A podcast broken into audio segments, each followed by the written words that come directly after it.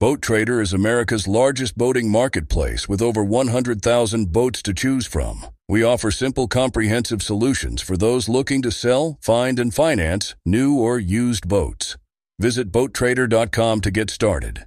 This upcoming concert season will be all about the boots, and Tecovas is your stop for the best in Western style. Tecovas has seasonal and limited edition offerings this spring and summer, including men's and women's boots, apparel, hats, bags, and more.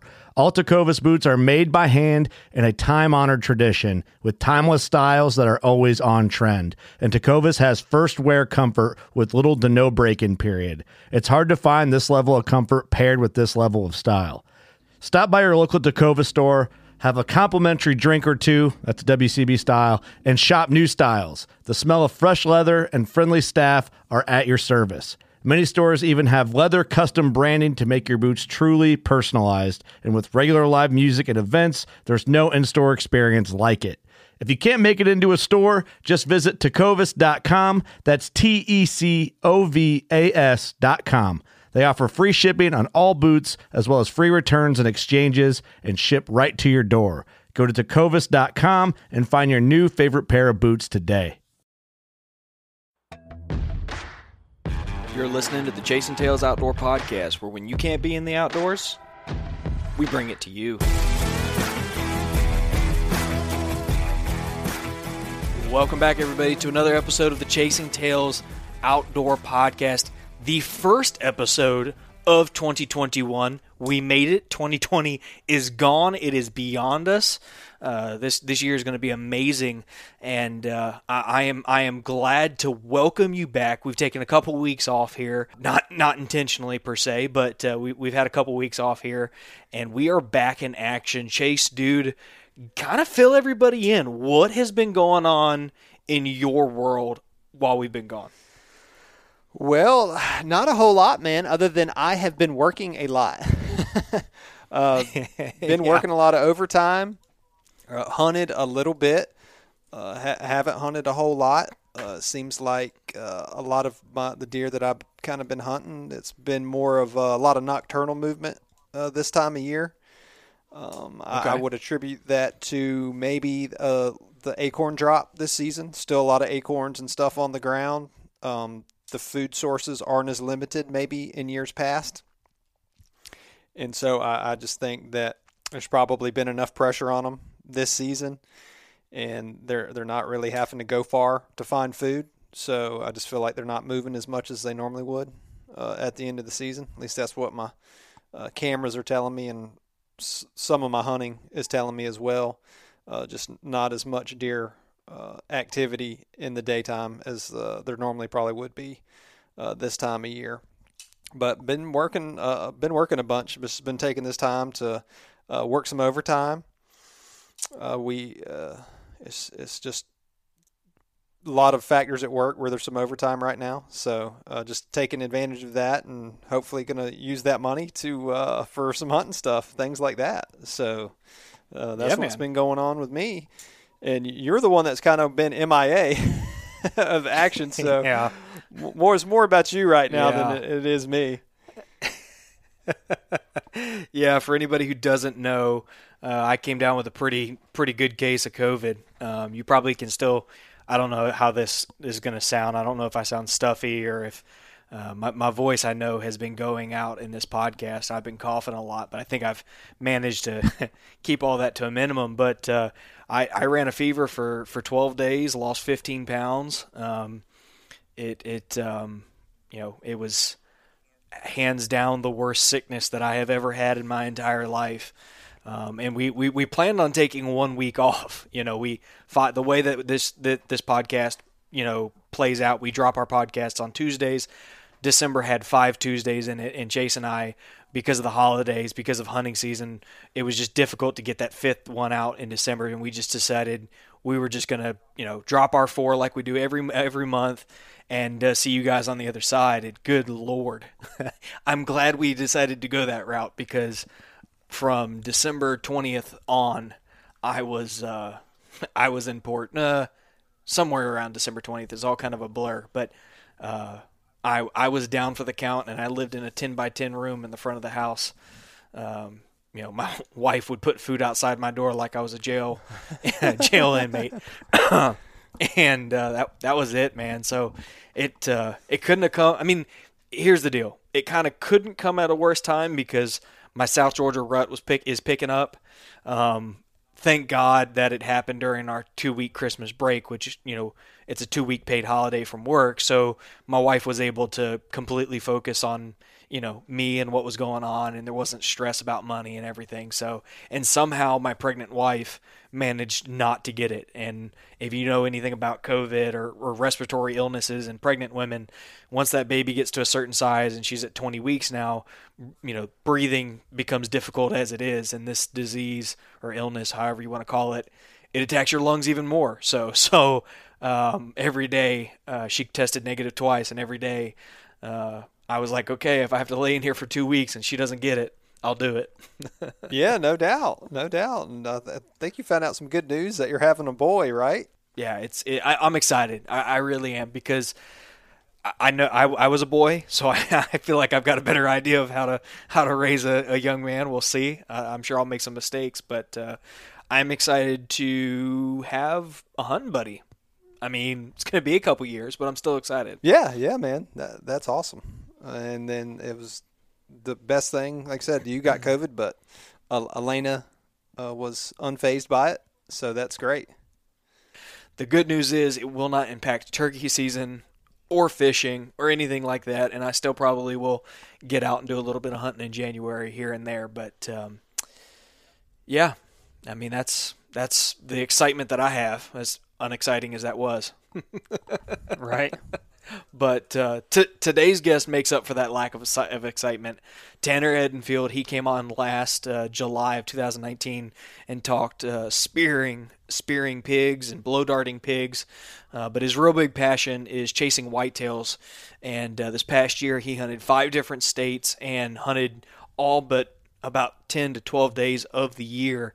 And uh, I tell you what, we every so often we come across a guest that just hits the hits the ground running. We started talking on the phone call. He thought we were recording, and I had to like pump the brakes on the conversation and be like, "Hey, let's get recording before we lose all this good stuff." oh yeah, yeah. He he definitely uh, hit the ground running, and you're right. It was like, "Oh, well, we're not recording yet." Which some of it I wish we would have had recorded.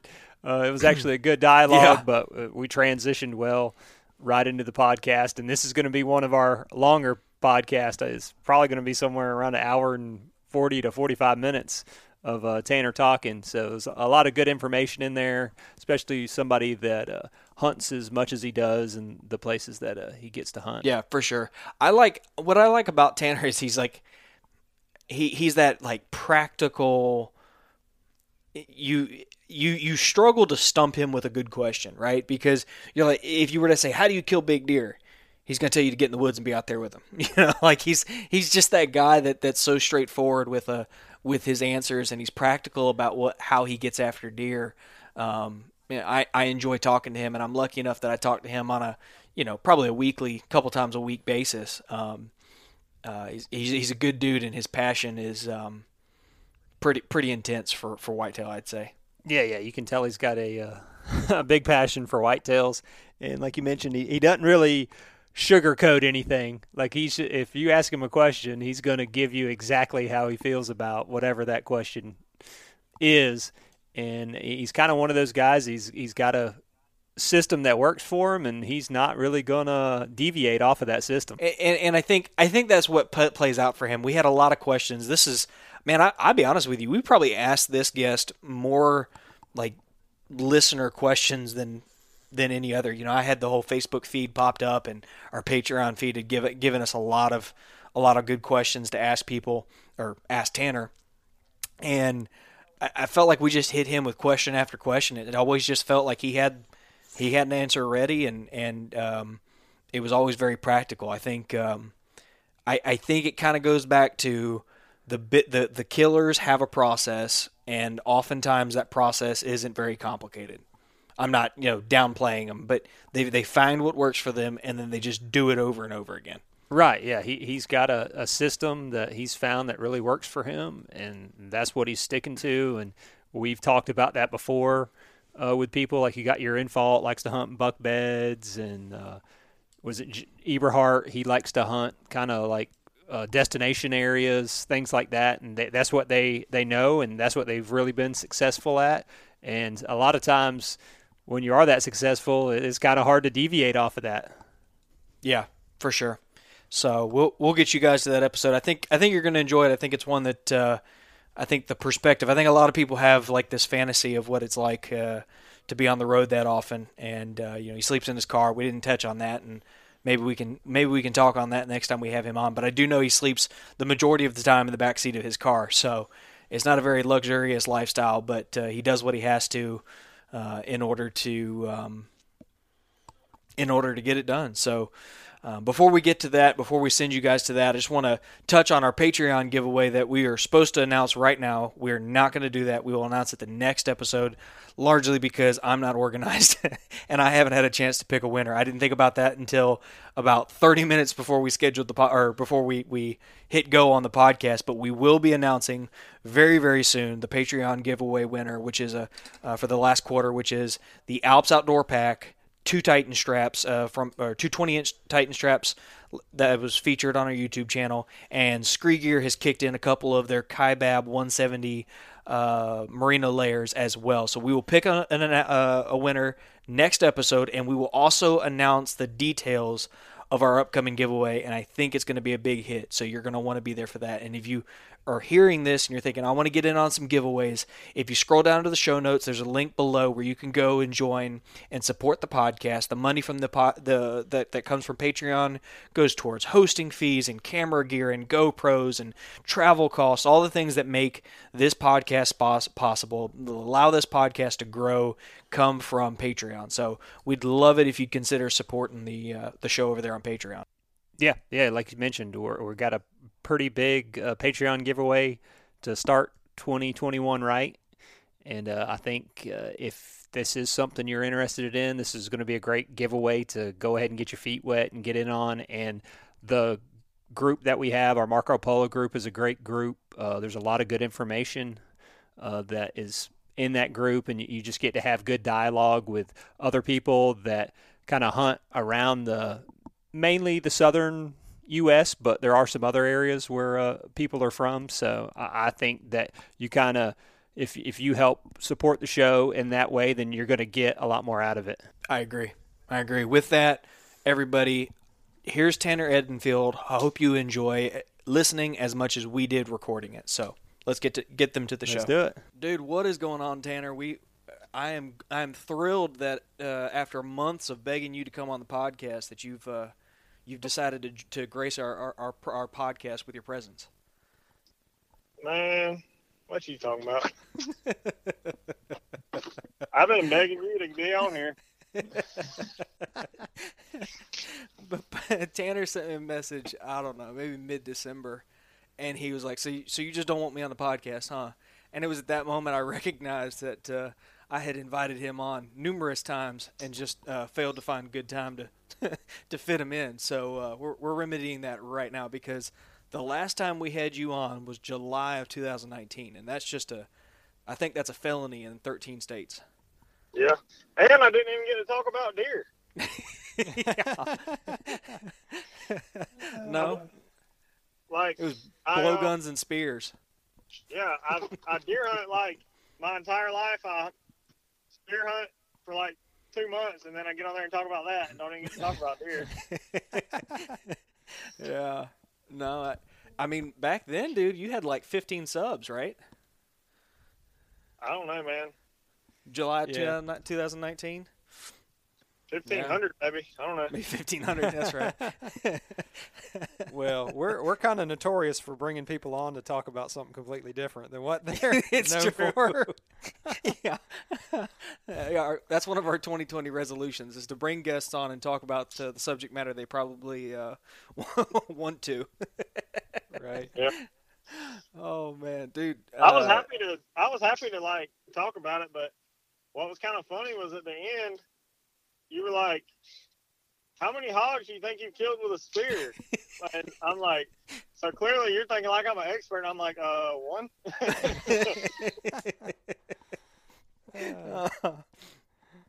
yeah. No, that was and I man, I so here was the deal. I said if I if I got to where I'd blow darted ten hogs and never found one, I'd quit. Well, long story short, I quit. Don't even have to go back to listen to that episode. He doesn't do it anymore. it's I mean it's like you know you're hiding in a bush trying to get within three yards of a hog. Like this is a time consuming endeavor, and it's like the way I deer hunt, and then I have that on top of it too. Like I'm that's like a collision course to being single. Like, you know, you got to give a little, you know. But so anyway, I quit messing with the blow darts.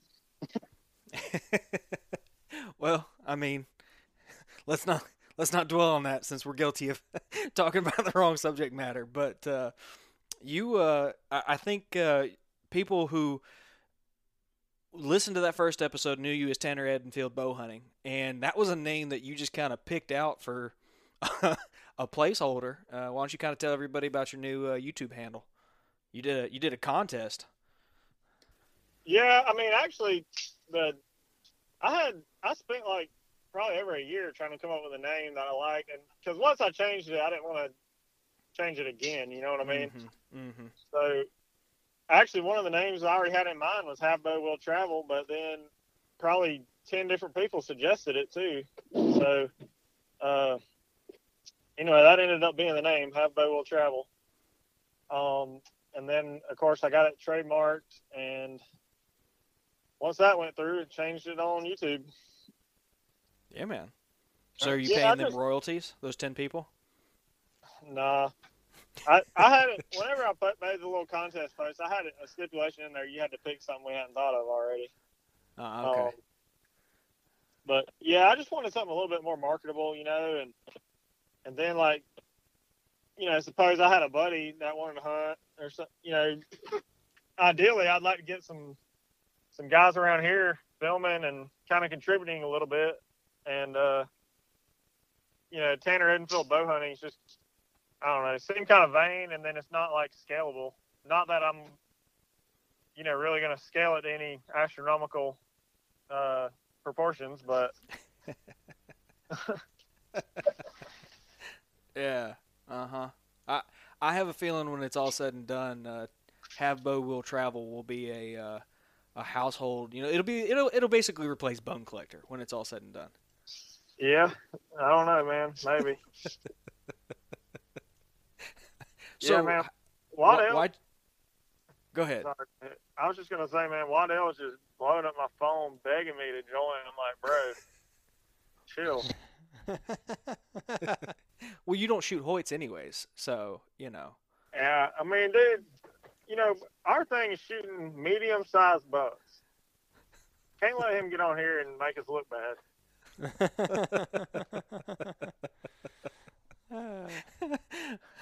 my, my my role in the relationship here is uh, I, I pretend to be a deer hunter and Chase does all the killing for me. So And doesn't film any of it. it wasn't an ideal situation for the camera at all this year. In fact, I, I got to think about this before I say it, but I don't think we got a single kill on camera this year. Yeah. I'm running behind myself. Yeah. yeah. You need to get you a cameraman, man, because all the shenanigans you go through. I mean, you lose, you lost yourself a, a twelve hundred dollar camera this year in a swamp because you were trying to be the cameraman. That's true. Um, I just don't know, man. Like, my thing is like, I'm not trading half my hunting to like take turns filming somebody, and Mhm.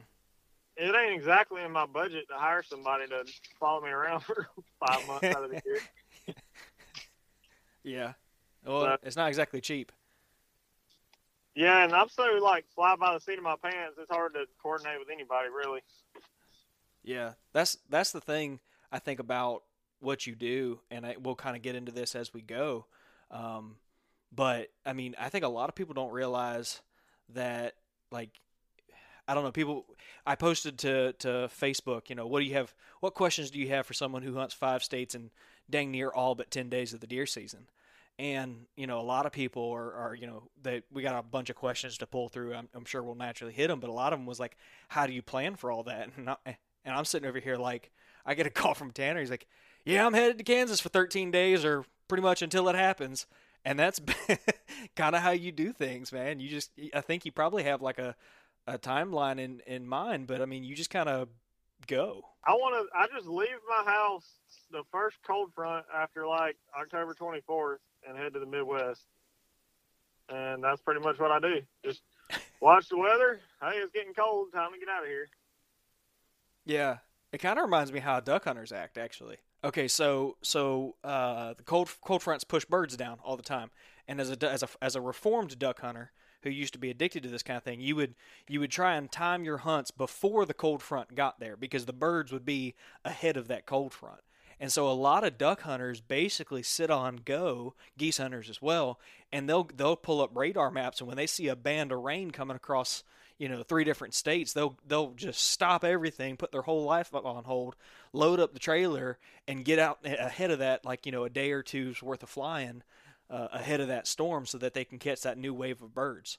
So it's kind of a lot like that where those guys they live a schedule that's based, you know, dominantly on the weather. Like this year in Ohio, I was there for 10 days. Probably the first seven days, it was like 80 degrees, which my plan just didn't work out this year because it never got cold. So I was like, well, I better, might as well just go, you know, like right. So first seven days, it was like 80 degrees. I didn't shoot a, I didn't see a deer I'd shoot in seven days, and then or maybe eight days, and then I saw two shooters the day before I killed, and then I saw then on day ten, I killed mine by like eight eight thirty, something like that. I mean, and that and the only difference was it just got cold. You think? Do you think that's why you killed him, or do you think it was just enough time put in that area you, you caught him moving, or do you think do you attribute it directly to the cold weather? No, I think I mean directly to the cold. I mean, like I said, I'm I was hunting, you know, I hunted for seven days and didn't see a lot of days I didn't even see a deer, dude. And then really the day okay, yeah, it was seven days of being hot and then day eight I saw one for sure shooter and one maybe shooter. Day nine I saw two shooters. And then day ten I saw a shooter, and then I had shooters on a couple other cameras too when I went back and checked them. Mm-hmm. And it's like, you know, seven days of five or six cameras, not even ha- not one camera having a shooter on it in seven days, and then all of a sudden it gets cold and they just come out of the woodwork. Mm-hmm. What is what what? Okay, so what did your cameras do? What did your cameras show during that time period? Were they just nocturnal to, to find the cool air, or do you think they just literally just don't move much at all because of the heat? Um, I mean, there were some showing up at night. I think, I just think the heat shuts them down. I mean, mm-hmm. they're, I mean, I'm, i would assume they're obviously still looking for does and still moving some, but I don't think they're out walking several miles or anything like that. Sure. You know what, what do you I mean? what do you what what degree of cool does it take slash cold do you think to to start getting like what at what point do you start seeing deer movement again? Is it sixty degrees or is it you know like freezing? I think it. I think it depends where you're at. Okay. Um, so, 80 degrees in Georgia, I don't think would really shut it down like it would in Ohio or like it did in Ohio. And I don't really have a whole lot of frame of reference. This this year was the first time I've ever been there when it was really really hot. Because normally Mhm. I just wait until it gets cold, but it was hot. I'm like, when well, you when you wait for it to get cold, what are you normally waiting on? I don't know, 30s, 20s, Gotcha, 20s ideally. Um, gotcha. But I mean, like you got lows in the 40s, they're still going to be moving, but they're not going to be moving like they are if it's lows in the teens. Mm-hmm. Um, I just feel like the colder the better. I could see that. Yeah, I mean, I I think that probably bears out honestly to a large extent here. I mean, I don't think that the deer stop moving because it gets cold. I think I think Oh, it actually kind of plays into their fa- into our favor, doesn't it? Oh, for sure. I mean, it's definitely the colder the better here too. But I'm Yeah. just saying, you know, here our deer are not going to have nowhere near the coat that an Ohio deer has. Right.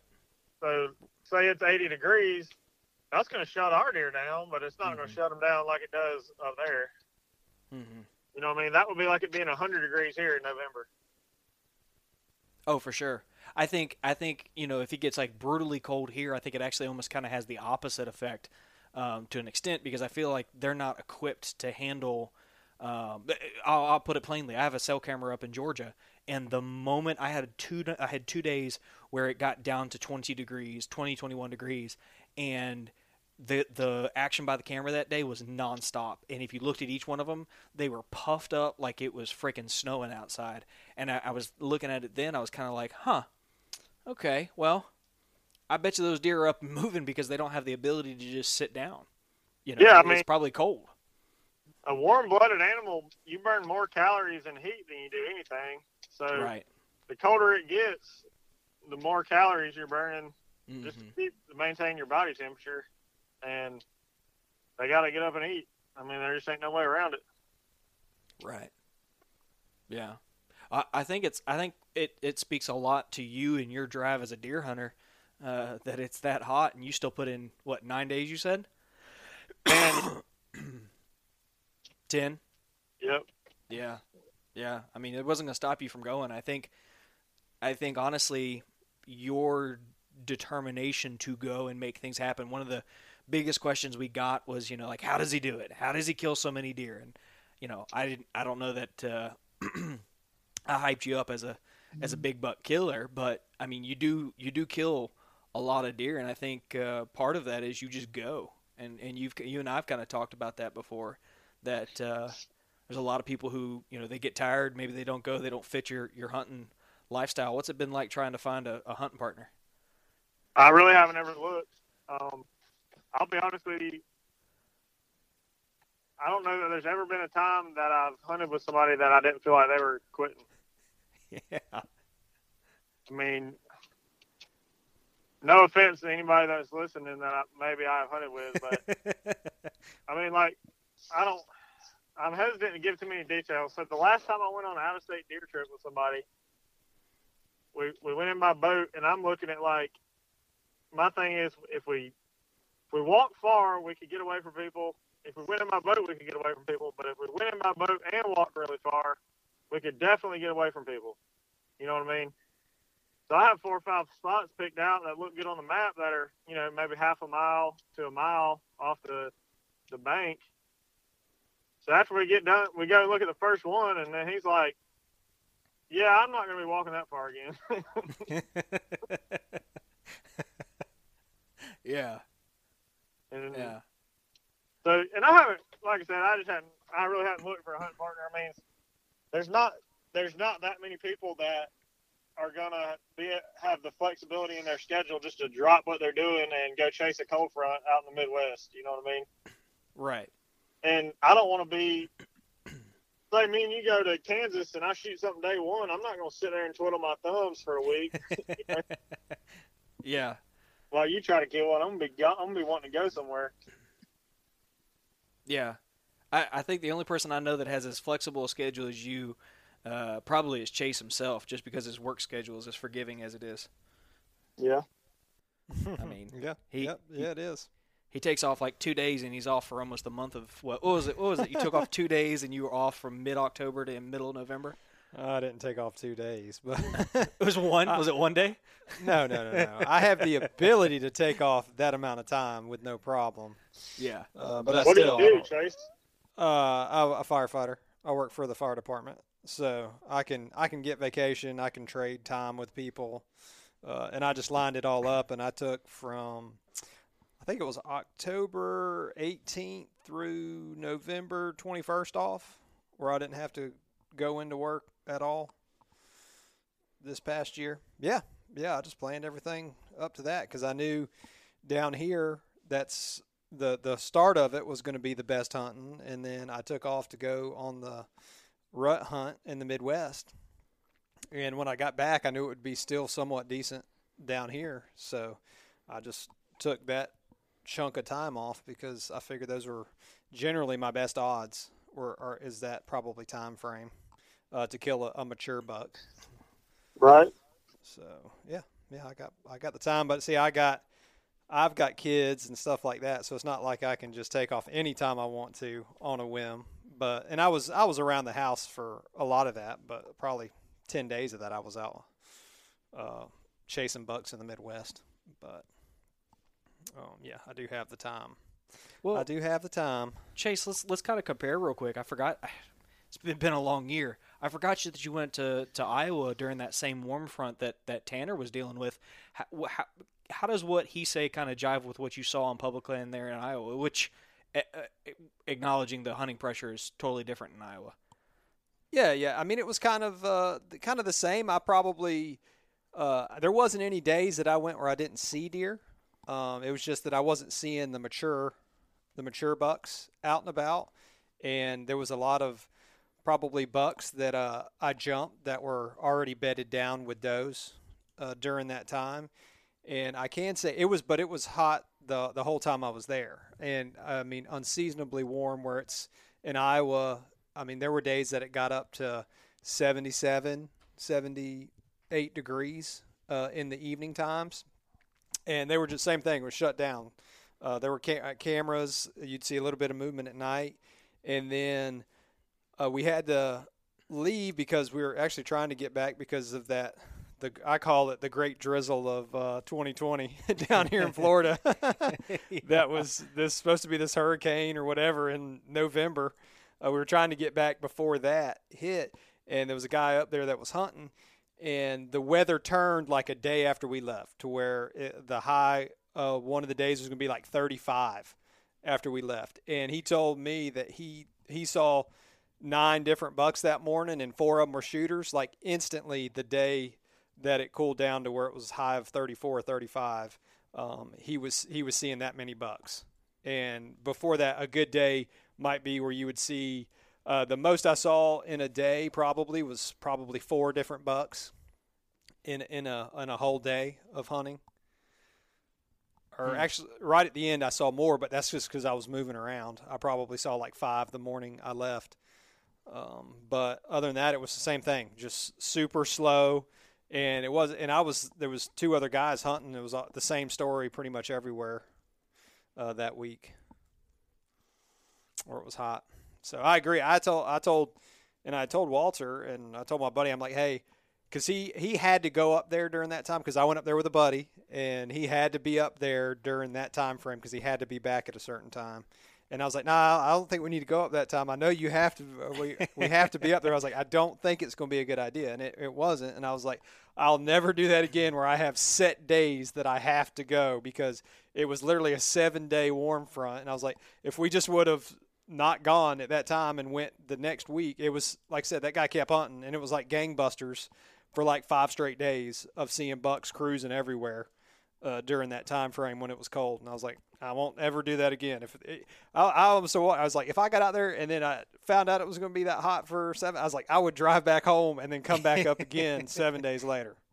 Yeah, it was that big of a difference to me. I I can't remember who it was I was talking to the other day, but that is not like you're not alone in that sentiment of not going then. I think it was, oh, it was Clayton Bond. He was talking about um, uh, hunting Kentucky. He went and hunted Kentucky bunch this year. And he's like, dude, if I go back, it'll never be X week. It'll be like the last week of October. He was like, you know, he said more deer were being killed, and he had his reasons, but he kind of echoed a, a, a, lot of what you just said. I think sure, kind of appreciate uh, appreciate you shouting out where he went. oh man, I did. I'm gonna have to bleep that out. God, man, I'm sure he does appreciate that. Golly. yeah. He's like, yeah, well, uh, you know, I'm going to avoid entire month of October now. Thanks. wow, I just put that out there, and that that's something I really hate in people. oh well, yeah. we so, can cut it out. Good news is this isn't live. but I, I wonder, I wonder though, like, I don't know, maybe this is maybe you guys don't have an opinion on this, but you know how everybody has uh, the hot new way to kill deer, and everybody flocks to do it, and all the social media guys and the YouTube guys start emanating it, and then it becomes the next big craze, kind of like you know, you know, using a climber and stuff like that. I, I wonder if That was the Like- big craze back in 1990. yeah. Appreciate you, Tanner. I, I teed that one up for you because you're an avid climbing uh, climber user. Uh, but I, I wonder if like I I wonder how long before that that first week of October isn't as effective anymore because THP's been pushing it and you know Parker's been pushing it and Chase you're picking up on it. Like I wonder how long before that no longer is as effective. Depends where you're at, I guess. You're saying the That's first true. week of October? No, the last week of October. Oh, last week of October? I mean, it Mhm. ain't. I think I don't think that's anything new, bro. Um, You don't think so? Even though like it seems like most people like plan their vacation for the first week of November. well, I mean, pe- I mean, it's kind of understood that there's going to be the most people there, the peak of the rut. Um, but I, Hmm. I guess I didn't understand what you're saying. You're saying you're speaking directly as to the pressure on a, a public piece of land. Right. Okay. Yeah. So, yeah. Never mind. Like like I wonder I wonder as like cuz cuz public land hunting is becoming more and more popular, right? We're hearing people complain about it all the time. Uh, there's people building entire platforms that's like anti-public land hunting and, and celebrating private land hunting. And so as that grows and that pressure hits that first week of November and then people go and they experience that and they come away with it with chase going the chases start going, okay, well that first week of October or I'm sorry, I did say that earlier. The last week of October, um, like I wonder if that doesn't become the more like is there not a shift that'll occur and then does the second weekend of November become the the the, the good time to go? I don't know. I'm just thinking out loud like an idiot. Yeah, I don't know. I think anytime between like October 25th and like the middle of November, probably going to be. I mean, you got pretty. Like I would pick the like if it was going to be cold the last week of October, I'd pick that every time over the peak of the rut, and it's hot. Mm-hmm. That's just me. Um, but now, as far as the the pressure on public land, I mean, the deer's still going to move during the rut. It's just a matter of you know how many how many people you're having to compete against. You know. Yeah.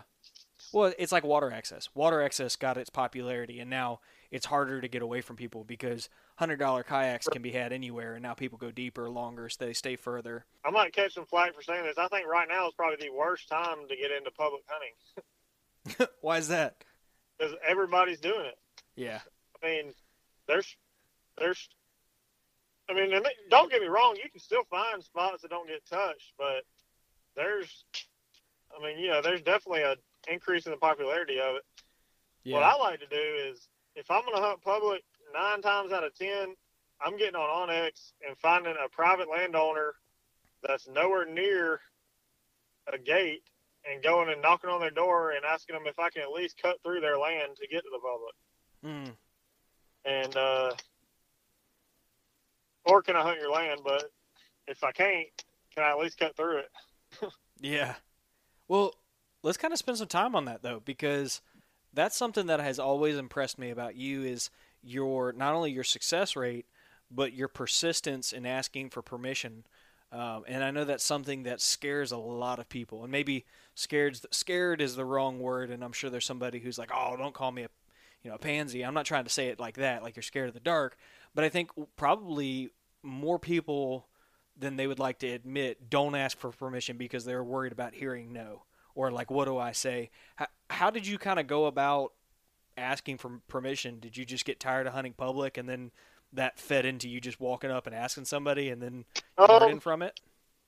not really. I mean, I never, I never even hunted public until a couple of years ago. I just like growing up. I would talk to every single one of my friends' parents and find out how much land they had, if anybody hunted it, and got a few spots that way. And then, um, I just started realizing like if you just seem nice, people will let you hunt. You know. so, and then of course as my as my painting business grew, I'm just constantly running into people. So, you know, a lot of it's came through that, and then I started, you know, just I guess through that I just realized it's not really not that hard. I mean, people, especially if you tell them you're a bow hunter, people will give you permission. I mean, Yeah. if you just seem like a nice guy. So you know, I, I know the answer to this question, but I'm gonna ask it because I think it's funny as, as can be. What's the uh, what's the Tanner Edenfield uh, painting discount if if somebody lets you hunt their property? I guess it depends how much land it is. You told me one time you got permission to hunt like 50 acres because you gave a lady like a hundred bucks off the job or something like that. yeah, yeah. Um, Is that is that true? I can't remember the specific time that you asked, you. but yeah, I mean, normally it'd be something like that, and they're thinking like, great, and I'm thinking like, yeah, if I would have leased this, it would have been like 500 bucks. Yeah. you know, like I'll go when I knock on doors. I don't just be like, "Hey, can I hunt here?" I always generally offer to trade them some painting work, and to this day, I have never had to paint anything. but just the, I, I think just the fact that you're not just asking for a straight up handout helps. You know, Right. Is that Uh, your is that your go to trying to you know be friendly, but then on top of that make yourself look like you're not just eh, like is that the winning combination? Friendly bow hunting, not just asking for a handout. Um, yeah, I think that definitely contributes. Because you know they're thinking eventually I'm going to need something painted, but then it's like the other day, I'm go I'm out there putting a camera up at a house that I had just knocked on their door and got permission on, and they're like, "Yeah, I need to get you a quote. I Need to get a quote from you on painting something." So like. They've already forgot I even offered to trade them any painting. Which I mean, obviously, I'm going to give them a hookup, but that property is crazy, man. It's like eight acres, and the guy next door leases like 400 acres, and I have every one of his shooters in daylight on that eight acres. Oh, like I said, I'll send him pictures as I, as I get them. You know, like, is, I mean, he's a buddy of mine. Like, have you seen this buck? He's like, yeah. And then I'd send him another one. Have you seen this buck? He's like, yeah. And then finally, I sent him a couple more, and he's like, yeah, you officially have every single one of my shooters on camera in daylight. like, uh, this goes that's to show awesome. All about being in the right spot, I guess. Yeah, yeah. It sounds it sounds like if you ever want to buy a property and you you want to know if it's worth hunting, uh, just give Tanner Edenfield permission, and he'll be able to confirm for you one way or the other. Right. I mean, like that property there in particular, I knew it was a good spot. Like I've been, I've been trying to get that one for like four years, and it was like the first owner was selling it, and it sat there empty forever. I talked to the realtor; they were letting the realtor hunt it, and finally somebody bought it and went and talked to them, and they were cool. So, How many Now- people do you think you ask a year? um, it's not been as many here lately because now I've got like, like I guarantee you, there's like big shooters that I don't know about because I haven't had time to put a camera on like all the properties that I have permission on, you know. So I would say now, like this year, I haven't gone out of my way and knocked on any doors because, well, number one, because of COVID. I take that back. I knocked on one, but mainly because of COVID. Um, but say next year, I don't have any shooters, or I'm not. I don't feel like I've got big enough deer on camera. I'm gonna knock on five or ten doors every day probably until I find something that you know get three or four more properties to check out. And that's What- and what- that's regardless of what state you're in. No, I mean that's here. Like, because here I can just go like, you know, say there's a property I want, I can just drive past their house every day until I see them at home. You know, like out of Right. state, I normally prefer to write letters because it's it's hard to catch them dang farmers at home, bro. Like last year in Kansas, I knocked on this guy's door like five times and never caught him at home. And then finally, the last day, I caught him at home and ended up getting permission, but I was already tagged out. then I didn't get to hunt it this year because I couldn't draw a tag. I feel I feel like somebody listening to this is, is is sitting there like, God, you know that truck has driven up and down the road a bunch. I wonder if that's Tanner looking for that dude. Good possibility. What, What, what's, I want to ahead, ask you, Chase. what's your uh, success rate when you ask for permission? Um, door knocking. Yeah, just door knocking or in, generally asking. door knocking, if they don't already hunt it, I'd say I probably get fifty percent, but overall, I'd say 25, 30 percent. I mean, a lot of them hunt or or have a family member that hunts or whatever. And then letters, if you get if you get two percent, you did really good. Okay. Yeah, uh, you know, I used to I used to think it would be a higher percentage. Like I think I, I think you and I talked about that before, Tanner. And um, my my success rate via knocking on doors is zero, whereas writing letters I get about ten percent. I get a response about ten percent of the time. Um, I've I've actually gotten permission to hunt places that once I got there, it was like uh, this is not what it looked like on onX. Yeah. Um, but I also don't write near the like. I think if I were to write more letters, I think my my percentage would would dip. I don't I don't think it would improve or stay the same. Yeah, it's hard to say. Um, the other thing about not you're talking about the winning combination. If you already have permission like next to them, it seems like it's a lot easier. Like Right. there's been a lot of okay, like for example now, like um, where I killed the baby thirteen last year, I had permission on one track, but I ended up adding 50 more acres to it by asking three different people if I could walk through their property to get to that track. And then, you know, that's not a big ask. I'm not even asking to hunt there. All I want to do is walk through.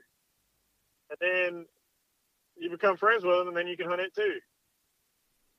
Sure. You know what I mean? Yeah, I, Right. I saw um, Taylor Chamberlain in one of his videos. It was the slickest move I've ever seen in my life. he shot a deer, and the deer went across because you know he hunts these like you know, 2,500 square foot lots, and the, the I mean seriously, some of the places he hunts, it's ridiculous. But um, I, I love Taylor. I'm just picking at him, but.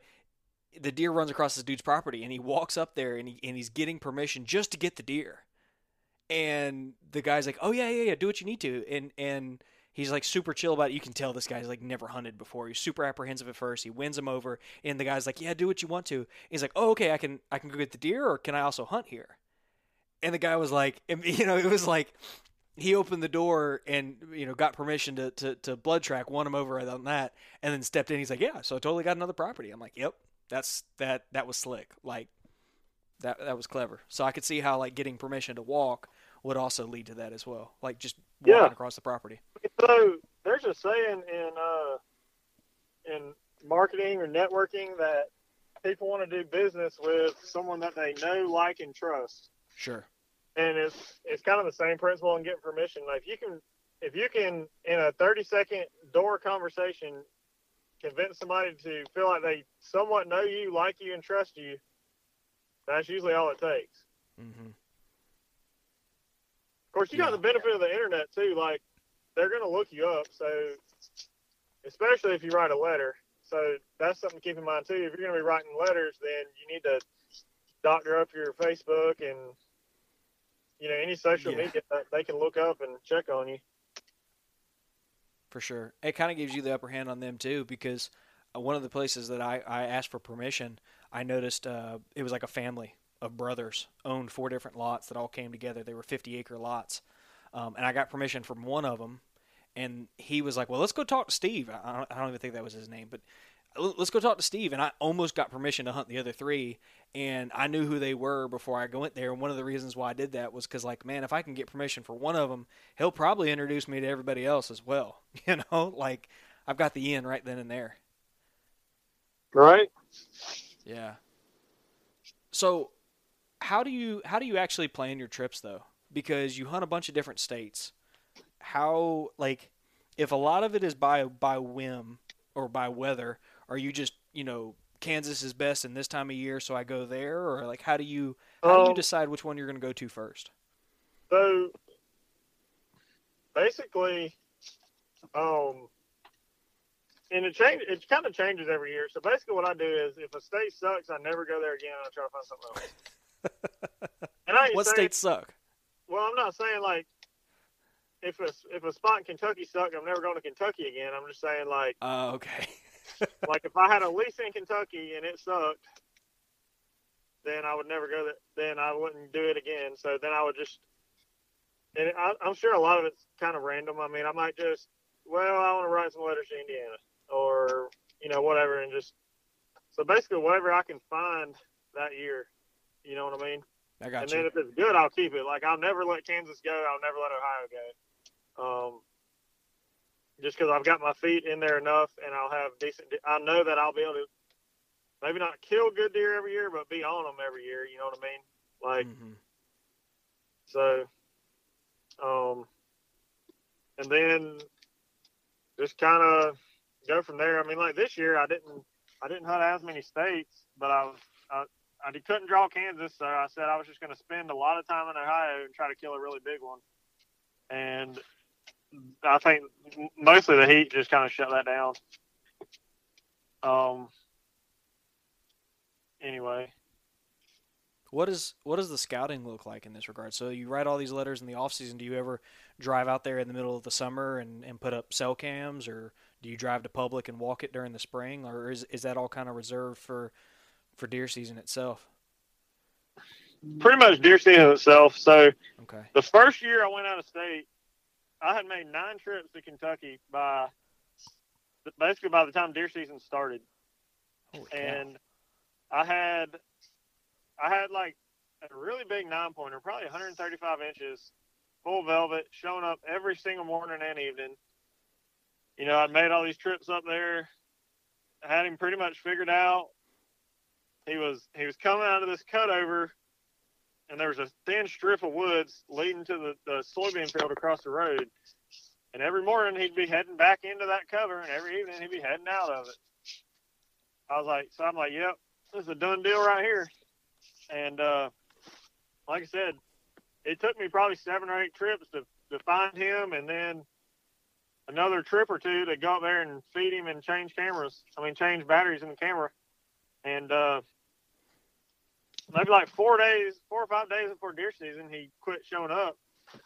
So I just happened to be talking to the neighbor. He's like, "Man, you seen any good deer?" I was like, "Man, I had a really good one coming in every morning and evening, and he just disappeared." He's like, "Big nine pointer?" I'm like, "Yeah." He's like, "Let- "Let me send you a picture. You're gonna want to see this. This deer gets hit by a car like." Uh, two days before the season opens on a gravel road that you could honestly sit there for an hour and never see a car. I was like, "Yep, screw that. I'm not like it's it's too much effort to to drive six. I mean, so like you kill a deer early season by doing your research and doing everything right. You kill one during the rut by being lucky. And I was like, yeah, it's too much effort to drive six to eight, ten hours enough times to have a good chance at getting on an early season deer. Mm-hmm. Um, so, and then I mean, your scouting don't really, you know, I mean, if I went all throughout the summer, you're not really looking at fresh sign. You know what I mean? Yeah. So I just now I just go up when it's right. You know, it's it's funny because I asked you one time. I was like, it was this past season. It was this season. Yeah, yeah, it was this season. And I said, "Hey, man, it's November. You must be getting really excited." And you were like, "Not really." it's the rut, and you were like, "Yeah, I know, but I, I really, I really don't like care hunting the rut because you like to hunt patterns and pat, patternable." deer. Well, I, I hate hunting the rut here in Georgia. I love Oh, okay. the rut in the Midwest. I got you. That was a Georgia So- so specific here- statement. Yeah, so I'll have like, I mean, I'll have like 15 or 20 mature bucks that I have a pretty good tabs on every year here. And it's like the rut gets here and I have no idea where to be. They're all gone. They're not doing what they're supposed to be or what they've been doing for, you know, 75% of the deer season. I know exactly what they're doing. Then the rut gets here and they just, they run around acting like idiots and chase girls and it frustrates me hunting them here because it's hard to just like I have all these all this information like catalog of what this deer does. It's hard to throw all that away and just go sit in a random tree, which is what you really need to be doing, you know, like during Mhm. the rut. But that's hard to do, and that's part of the reason I leave during the rut. well, what state's the best state to hunt during the rut? I mean, You had to hunt one the rest of your life based on your experiences. What would you do? based on my experiences, Kansas. Um, I would have to assume Iowa's better. And that's what everybody says anyway. I don't know. Chase didn't kill anything when he went out there. Yeah, but it was hot. it was. It was. This season was not what we expected in so many different ways, but you know that I mean, is also the hunting season. Kansas to me is the closest thing to heaven on earth. Uh, Why? Just amazing. I don't know. I mean, it's just, and you might you might have the same chances of killing a big buck in Ohio or somewhere, but you're gonna see a freaking big one every day in Kansas. Hmm. You know what I mean? He might be 900 yards away, but you're the whole time you're seeing them. It's exciting. You talk about getting footage too. I mean, there's you can get like you can get more footage in a dang day in Kansas than you can in a week in Georgia. Easy. Yeah, because of the lack of cover, they're just always in the open. Yeah, I mean, what? you just see so many deer because you can. yeah, The woods is 10 yards on each side of the creek, and that's it.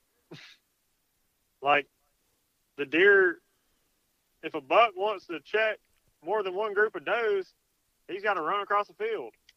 mm-hmm. So you just see so many more deer, you know, sure. and they're, I don't know, I mean, they're not, they're kind of stupid too. So what you're saying is everything Eberhart has said about Kansas is true. Do what now?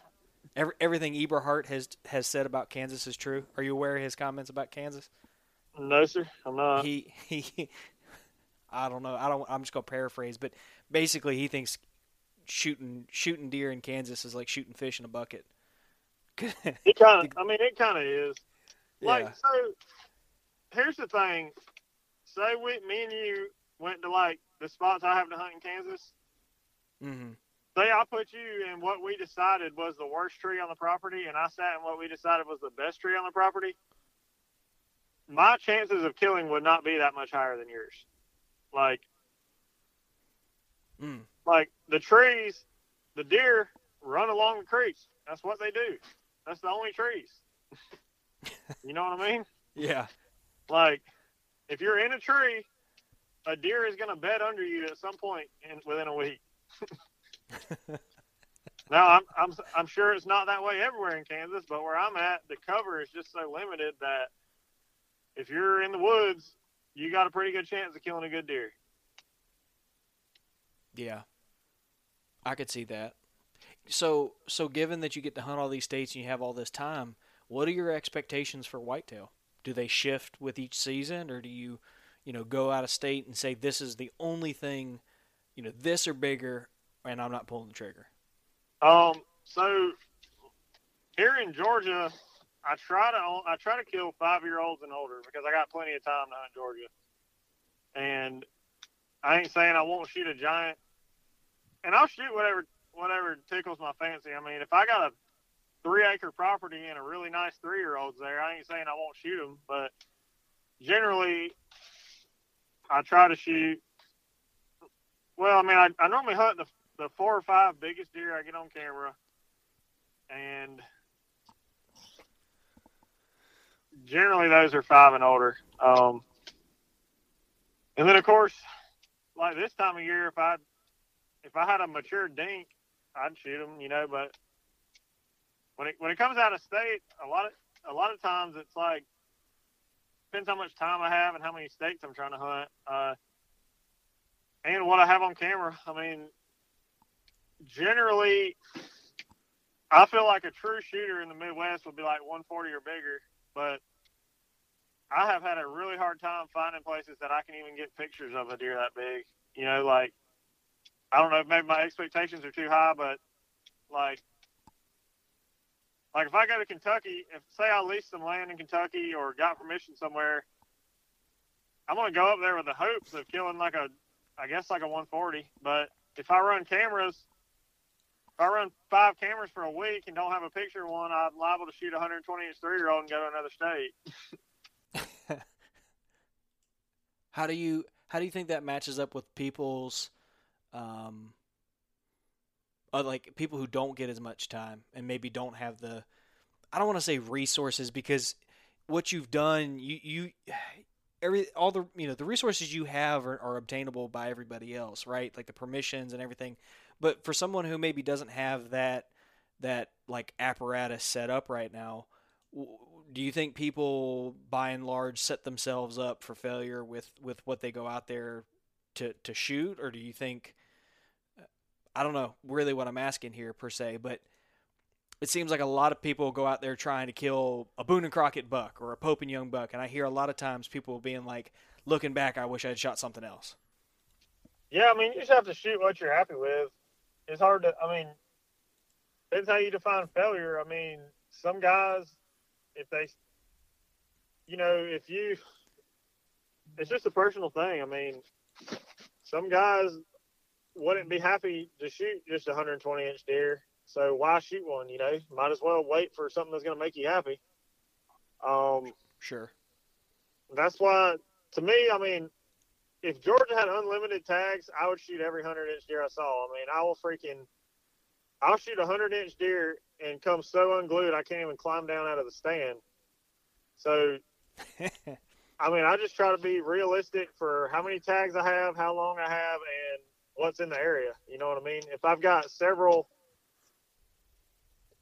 you know, say I it hadn't happened yet, but say I, I was out of state and ran cameras and had several 140 inch deer on camera, I'm not going to shoot a 120, but um, generally it's like this is what's in the area, you know, like sure. Just try to shoot. You know, if I run four or five cameras in Ohio, I'm going to hunt the two or three biggest deer, I guess. You know, right. Has that ever has that ever backfired on you? Shooting something that you were happy with, only to regret it later. Yeah, so last year in Kentucky, um, there was a. I had four or five decent bucks on camera. There was one buck that was probably, I'm gonna guess like 135 inch 10 pointer. He had never showed up in daylight, so I really had, I didn't have real high hopes of killing him. So it's nice you know, pretty nice nine pointer comes in. I shoot him, lower my bow down. I'm climbing down the tree. I'm not halfway down the tree, and this the the really big buck comes by at like 25 yards, and uh, you know, I mean, he's just. If I'd have just waited five more minutes, it'd have been a done deal. I mean, just would have been a chip shot. So yeah, uh, there has been times I've regretted it. was that the I guess buck that I gave you hell about? Yeah. I remember that. Happy with him, I guess. well, he ended up being a lot. I mean, I knew he wasn't giant, but he ended up being a lot smaller than I thought, and he died in the worst place a deer could possibly ever die. He like I don't know if my shot killed him or the fall killed him. I mean, he like I got to that ravine and I said, if that deer made it across this ravine, there is no chance I'm finding them. And I looked down and down and down and down, and there he was. yeah. Yeah. I mean, I shot the deer at eight thirty in the morning, and I it was like it was dark before I got him out. Jeez. Man, you have the heck, a, a heck of a time this year. You had like six minutes of YouTube video dedicated to you trying to get your quad out of a, out of a ravine. Yeah, I mean it's kind of become ever since that video, it's kind of become like a um, you know, it's it's like it's almost like an Tanner video if they're in some kind of ATV drama. throwing throwing throwing all the stuff off the back of it, jumping uh, logs and stuff. It goes back a ways. Yeah. Yeah. Well, one of the questions we had was kind of, what is your hunting style? Um, uh, in our Patreon group, we've got a small group of you know guys who support the show financially, and so we have a, a Marco Polo group where where we you know talk to them and everything. Um, one of our our oldest patrons, uh, Craig Kroom, was asking kind of like what is your what does it look like for you? Are you hunting bedding? Are you hunting food sources? What is your style? And one of the things I kind of said to him was, it seems like you're kind of willing to do whatever it takes to kill a deer, but you also, you and I have had a lot of conversations about how you think, you know, I'm not going to phrase this well. You can correct me, but how people make it harder than it than it should be. Can you kind Yeah. of talk about that a little bit? Um, so to me, I would say in Georgia, I'm primarily hunting bedding or a buck's core area. I mean, like I said, down here, you're not going to find a buck's bed. Generally, what I do, and I, I know I'll catch some slack for this, but down here, I hunt over corn probably 90% of the time. And if you think about, you could almost put it like, so you know how a GPS figures your location. You're this far from this satellite, this far from this satellite, this far from this satellite. Yeah. So if I have four corn piles on a property and a buck, say a buck hits one at, or let's just say I have one. Okay, I would look at a property and I would say, here's the thick stuff. And he's bet, he's probably bedded somewhere in there. Say, you know, say it's a, a transitional line or an edge of like a clear cut and open hardwoods, right? Mm-hmm. So I'd put a camera up and I'd put some corn out and say he's there at ten o'clock. I would I would think, okay, I'm I'm somewhat close to his bed, but I'm not that close. I might wait a week or two. And if he don't ever come any earlier than ten o'clock, I might go three hundred yards this way down the line and three hundred yards this way down the line. And generally keep moving until I can get him hitting it like right at dark or in daylight. And you know, people people talk crap about it, but it's just kind of one of those things like to me, that's the only way you're finding where a buck's bedding in the South. I mean, like you got 150 acres of stuff that you cannot crawl through. You're not going to go find the exact two square feet that a buck's laying down on. And like Chase was saying earlier, he might have 10 spots in there that he'll lay down. You know what I mm-hmm. mean? So Yeah. anyway, so here in Georgia, I normally try to find a buck's core area, and 90% might be a stretch. Probably 75% of the time I hunt over corn, and the rest. Of, but once I know his core area, I mean, you can. That you don't really need corn. I mean, I think it's easier to kill a buck without it with a rifle, but I think it's easier to kill one on film with a bow over corn. You know what I mean? Like sure. I can go when I figure out a buck's core area, I can go see him easier by hunting just natural sign, but I can get him to stand still and model for the camera and be within bow range easier over corn. But then out of state, I look for what I would call the the limiting factor or the most limited factor, and basically that means a deer needs food, water, and bedding to survive, and he's got to walk between the three. So whichever of those is the most limited is going to concentrate the deer the most. For example, in Kansas, there's almost no cover. So if you're in the thick stuff, there's going to be deer crammed in there. And then you think about you think about a buck during the time period I'm there is wanting to sniff as many does as he can. So generally what I end up hunting is two thin strips of woods separating two bigger blocks of woods because the deer is limited in the amount of cover. So you assume any block of woods is going to have does in it. How's the, the buck going to get between the two? You know what I mean? But then you look at like, you know, farther west, it might be water. You can sit on a watering hole and see all the, you know, see more deer than you would anywhere else.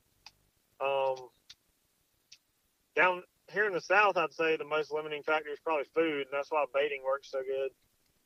Uh, well, I say Really? You think the limiting factor in the South is food? it's definitely not water or cover, Well, sure. Well, but okay. food food isn't really that limited either, though. So Right. and that's I hear what you're saying. hunting Of the three, lot it might harder. be. Yeah. Maybe maybe quality food. Yeah. Yeah.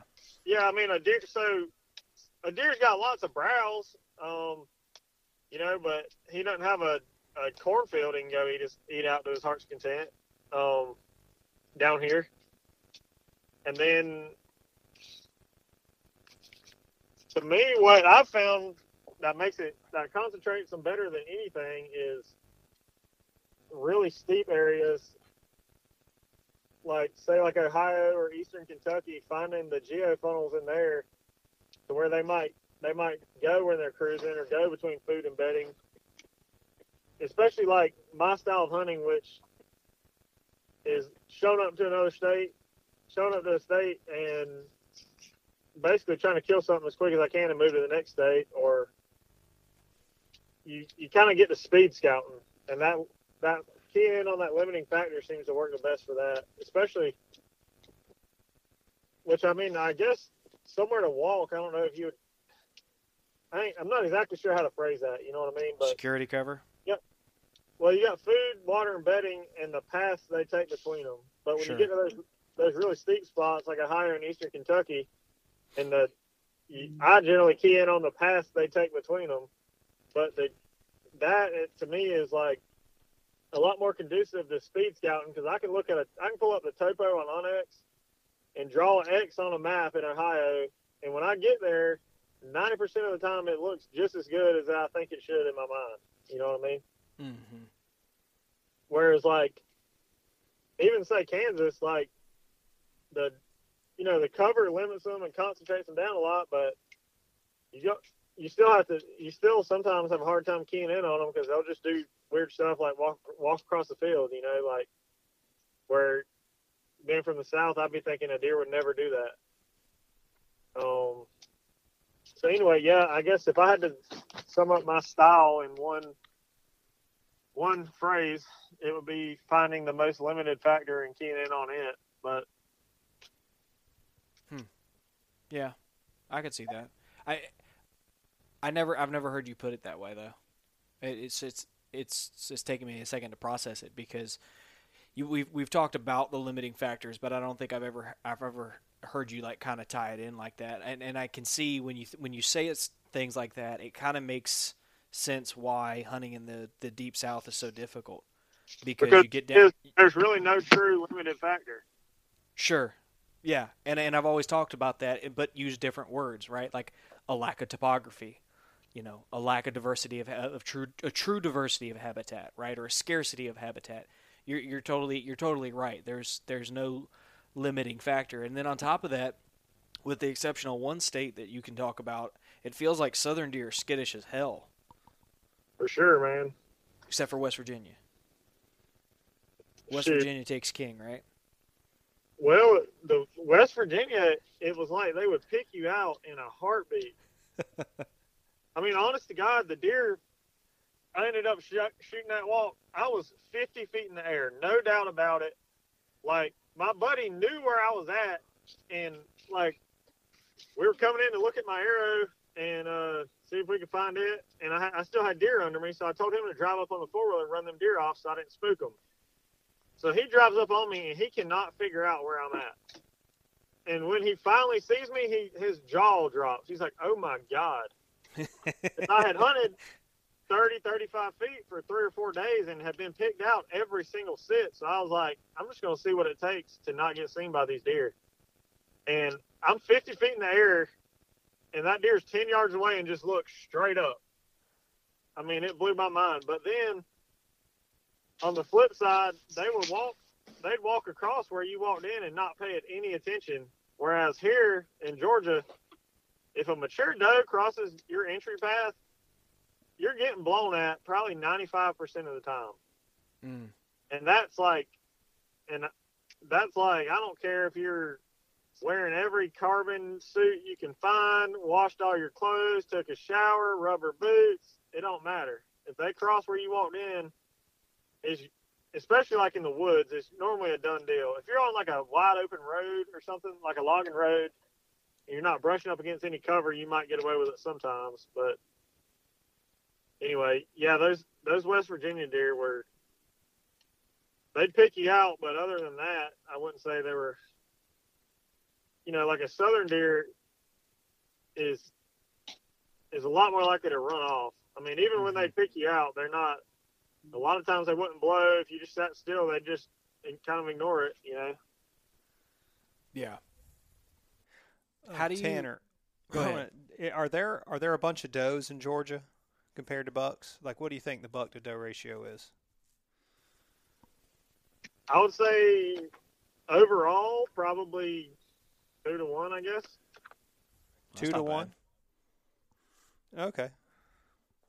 I mean, it's hard to say. Some of my better properties, I would say, would almost be one to one, but I'd say like the like the state as a whole, there's two or three does for every buck. Okay. Yeah, I mean that makes sense because what do y'all y'all get ten does and two bucks?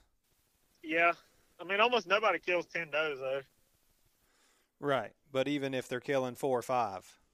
Right. Whenever, but whenever you hear, but you got to figure the bucks are killing each other a lot of times. Wait, what? Yeah, so you're killing does, but bucks have a lot higher natural mortality rate. Oh, okay. I see right what when you're they're when they get older, yeah. Yeah. Like they're, and they don't do it as bad here because our buck to doe ratio is a lot better. But like somewhere like Kansas or somewhere like that, where it's closer to one to one, bucks kill each other like all the time, like a lot. Like every deer you see has scars and he's and is limping. Right. Yeah. Do you think that's Yes. indicative of a good of a good buck to doe ratio there though? Because I don't see that here in Florida. Right. They're they're fighting. There's a lot more competition for the does. I mean, it's Right. Like if you see a doe being chased, it's usually more than one buck chasing her. Yeah, and that's probably why you like to hunt right there. Honest to God, I've probably seen a. I've actually probably witnessed a buck chase a doe in Georgia less than ten times in my life. What? Like, I mean, honestly, you. But you go to Kansas and you might see it thirty times in a week. Right. mm-hmm. Well, in Florida, I, I mean, I would have to say that I, I don't know what the buck to doe ratio is, but I would assume it's probably at least four or five to one. Yeah. Probably does to bucks somewhere in that area. Because I heard something somewhere it was like it's probably not off as much as you think it is, and usually the highest buck to doe ratio that they normally see somewhere is usually in that four or five does to one buck uh, area. Yeah, when you hear people saying they have a ten to one buck to doe ratio, that just doesn't exist really. I mean, maybe some vast extreme case, but Right. just Yeah. the So fact that fifty percent of the fawns are male and fifty percent are female, generally, that that levels it out to where it's never going to be more than like four or five. Yeah, yeah, for the most part. I mean, and Florida's changed their rules because before you could shoot two bucks a day every day for the season, and only shoot does during archery, and then limited during like uh, general firearm time.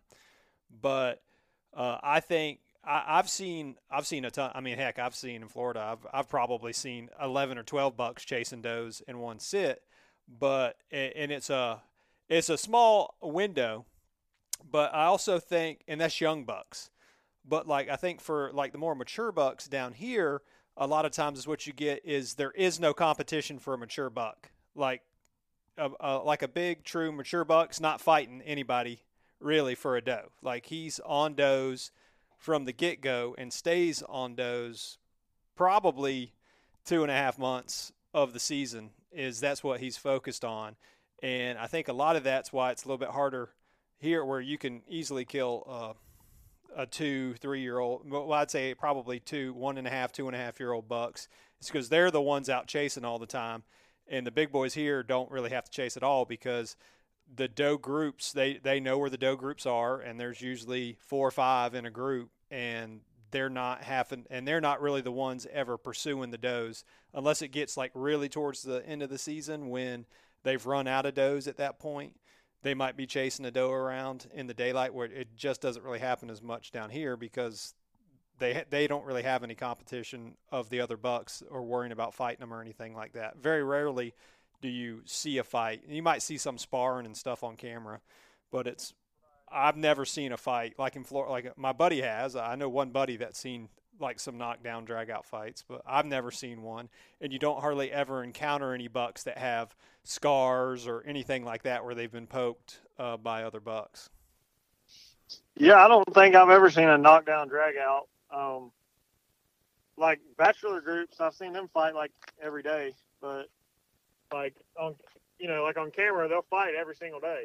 But as far as like an actual true fight, I've never seen it. right. Um, Yeah. That's an interesting point, Chase, because you're right. A mature deer on the on the landscape here doesn't have any competition.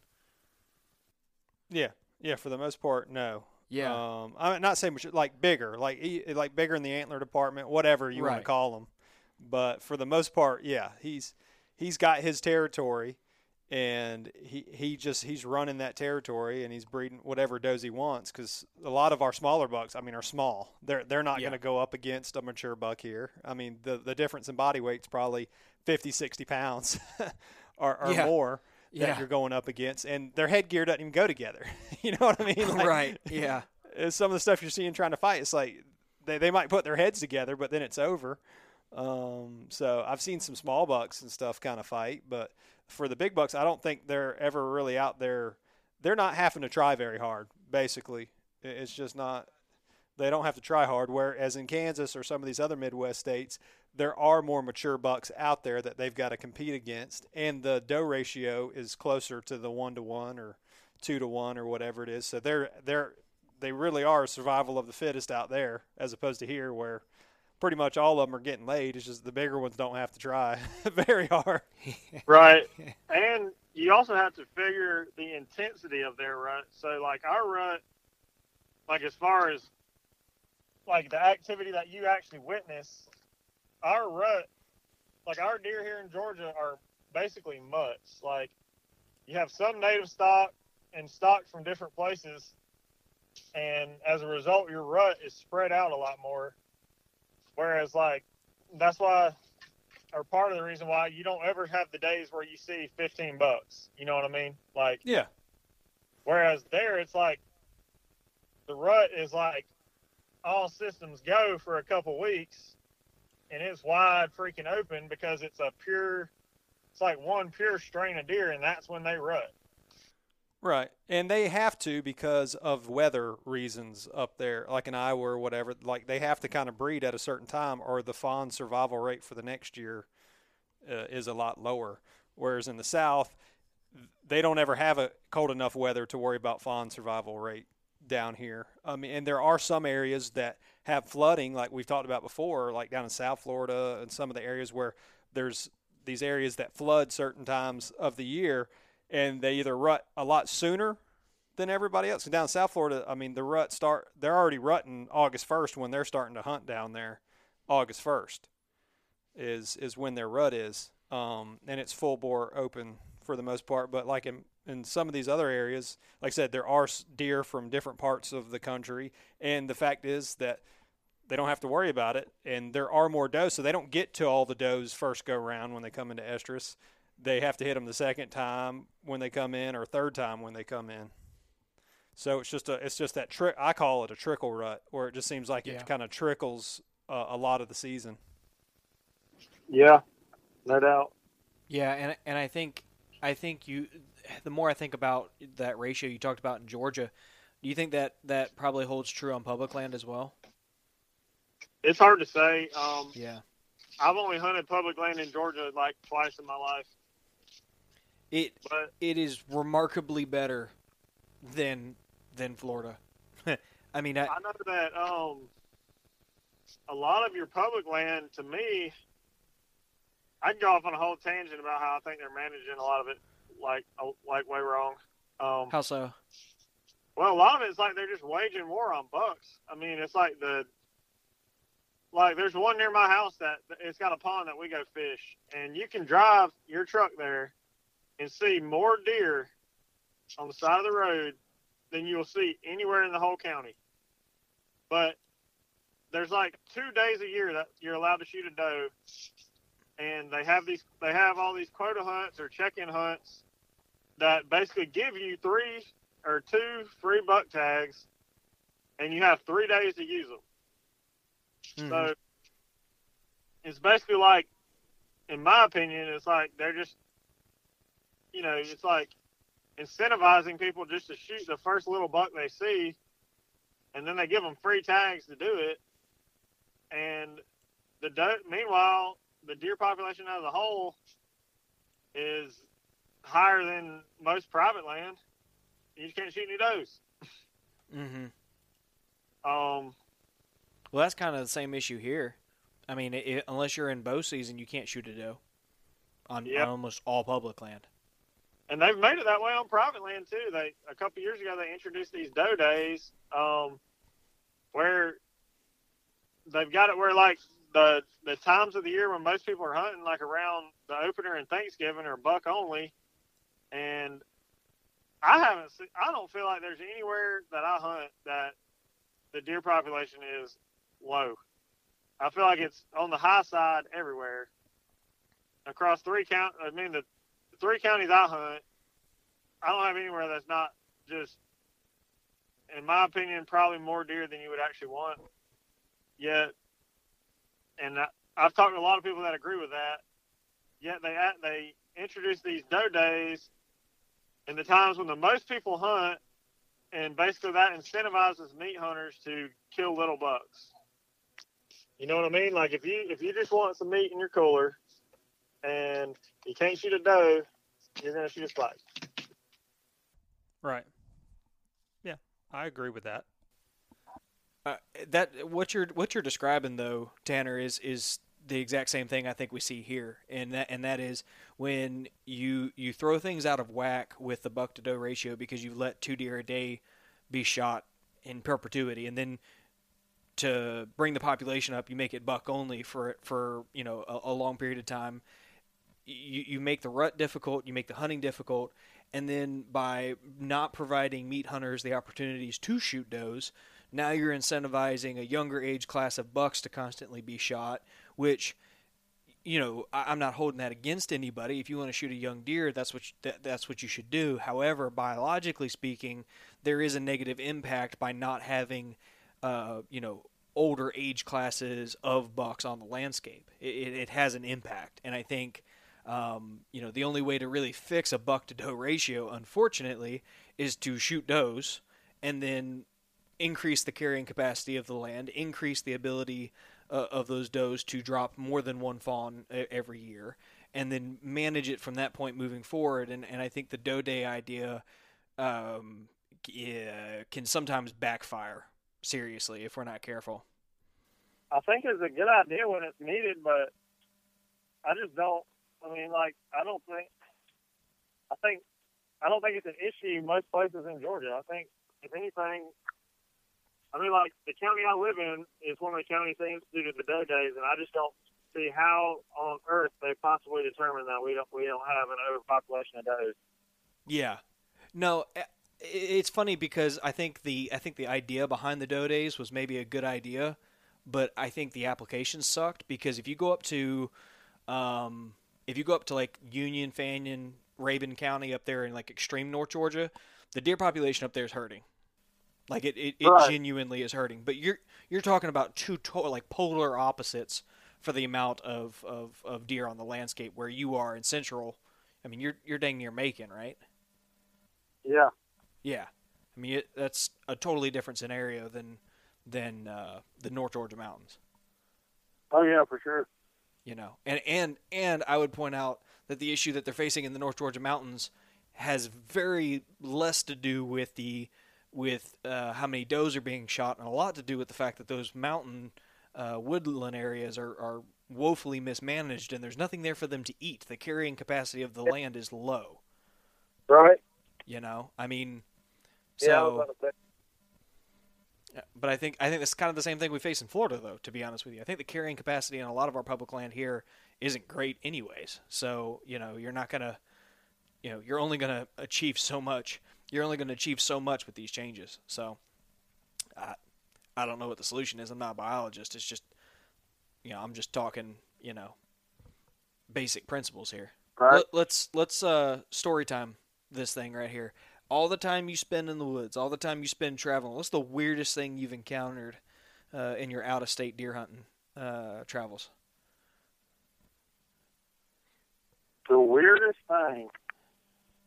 I don't know, man. You kind of put me on the spot on that one.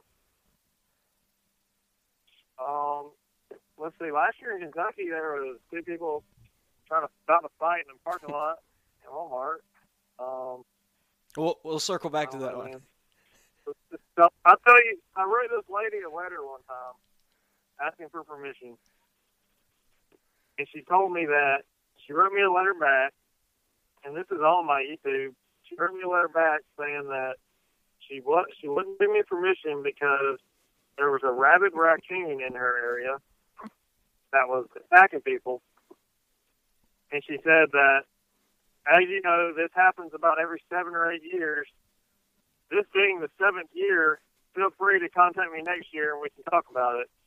So basically, to this lady, set in stone every seven years, there's predictably going to be a rabid raccoon in her area. For whatever reason, uh, the next six years, you're safe. You can pet any Yeah, of them. Chase, Chase, can you confirm that as a uh, a first responder? Is that uh, typically the the I- I'm not from that area, so I've I, but I have not read that in any uh, like medical books of a rabid raccoon problem every That's almost seven, biblical. eight years.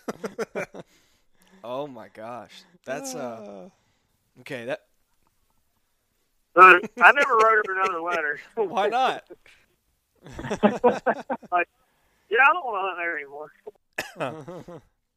Oh he's man, afraid of the Yeah, afraid raccoons. of the raccoons. I mean, dead gum. That's as you know. that's that's the best part of that, Yeah, of that response. As you know. Right? Uh, it, might, it might have been as it goes or something, but like basically, like the way she put it was like this was just everybody knew that. Like it's just oh God. Uh, nice.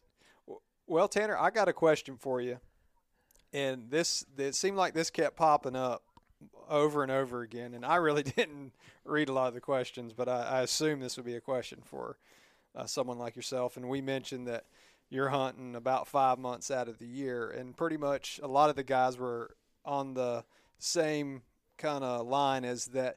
How do you get a wife that allows you to hunt as much as you do? well, Like, where do you find this woman at? This this unicorn. the answer is kind of in the question. When you say allows you to, you're already you already messed up. or who puts up with you hunting five months out of the year? The uh, the thing is, you you meet one and you just this is the way it's gonna be. If you don't like it, then you ain't the one. Right. Well, I'm pretty sure there's been a lot of guys that do that, and then it just ends up in Yeah, I was about to a say later on divorce. They agree. They agree early but, on. Uh, it's You gotta, you gotta make it clear from day one, man, because you know you don't want to. That way, it's just you got you get them trained, man. That's the way it is. right. So you per- if you go through the honeymoon phase and don't hunt as much, and then three or four years down the road you start wanting to hunt all the time, you done screwed up. I just got lucky. man. I got I got lucky, I guess. I mean, she like I, I'm supposed to be home on Thanksgiving and Christmas, and generally I'm like coming in the door, like feeding the way home to get in, like because you know, like Thanksgiving, of course, it changes every year, but so you got early Thanksgiving. I'm I'm not, I'm hunting somewhere until like the last possible second, flying home and like meeting at my mom's house, and she had to drive her own car to my mom's house to sit down and eat Thanksgiving dinner. Like last, you know, last possible second. But other than Thanksgiving and Christmas, she don't like literally throughout the course of an entire deer season, she might Mm. complain like one time. But I just got lucky. She's pretty laid back. yeah, Yeah. that's good. So basically, it's like a lotto ticket, is what you're telling everybody. It's, I guess. I mean, yeah, I reckon. I don't know. I think the main thing is just Yeah. make it known from the get go. I'm gonna be hunting. What's what what Yeah. what's what was her ultimatum Like to you? say, like to say, Well, yeah. I mean, you you told her from the get go, "Hey, I'm gonna be hunting." Was did she say every Saturday I'm going to Target, and you're not gonna say anything about it? I didn't really. Actually, she was kind of spoiled the first season because we started dating on like Halloween, and I was already tagged out. And I was in high school then, so I wasn't going to another state. But like, it wasn't like a. I don't know. I mean, she she does crafting. I don't know. I don't. I'm not a. I'm definitely not Mhm. going to complain about that. You know what I mean? Like, Yeah. Hobby Lobby's got Yeah, coupons, yeah. man. Any kids? Are there uh, are there any kids in the future? in the future, Yeah. I don't know. That's the future, man. Well, I mean, people talk about it when they get married, or uh, you've been married for a while, yeah. right? we don't have any immediate plans of it. Um, Yeah. Yes, it does. Well, if you if you're gone for five months, then the chances Yeah, are a lot true. slimmer. I make up for lost time when I get back. well, you just don't want to mess up on Valentine's Day, Yeah, because that's the rut time, apparently, from what I've seen. five months, oh, I know. probably a total of one month. Yeah, yeah, you're hunting a lot in Georgia for that time, right? Right. Yeah, I mean, Yeah. I don't really ever miss it. Like, rarely mm-hmm. do I miss a day here. I mean, if I tag out, I'm like trying to find somebody that's having a rough year and take them. You know, like yeah, that's that's the one thing that also it, al- it has always impressed me is your willingness to take other people. Yeah, it seems like I have really bad luck when it comes to that, but How so? I've never. I don't think I've ever taken anybody that actually ended up killing. Oh, really? But I've taken, I've had probably four misses on the biggest deer of their life, and several. Well, my brother last year missed the biggest deer of his life, two different deer, in one morning. Golly, Well,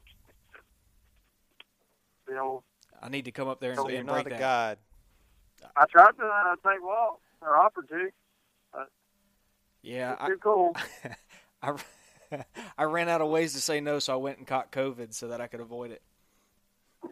yeah. Look, that's it's like you don't have that anymore. Right? What was that?